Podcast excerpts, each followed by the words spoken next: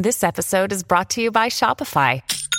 Forget the frustration of picking commerce platforms when you switch your business to Shopify, the global commerce platform that supercharges your selling wherever you sell. With Shopify, you'll harness the same intuitive features, trusted apps, and powerful analytics used by the world's leading brands. Sign up today for your $1 per month trial period at shopify.com slash tech, all lowercase. That's shopify.com slash tech. Fox on Tech.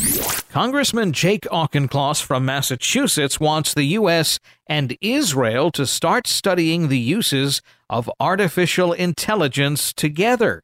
He gave a speech about it on the floor of the U.S. House of Representatives. The United States Israel Artificial Intelligence Center Act will allow us to tap into the expertise of both countries and draw upon each other's resources to explore and develop cutting edge AI advancements. Advances such as using an AI to write your floor speeches. Auchincloss revealed his remarks were, in fact, composed by the ChatGPT artificial intelligence that has piqued the interest of so many. It's an AI that can write much as a human would write, things like term papers or job application cover letters. Auchincloss said he used the cyber speech to make a point that AI is developing quickly he also joked his human speechwriter shouldn't worry about his job.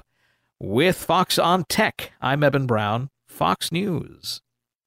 Hi, everybody, it's Brian Kilmeade. I want you to join me weekdays at 9 a.m. East as we break down the biggest stories of the day with some of the biggest newsmakers and, of course, what you think. Listen live or get the podcast now at briankilmeadshow.com.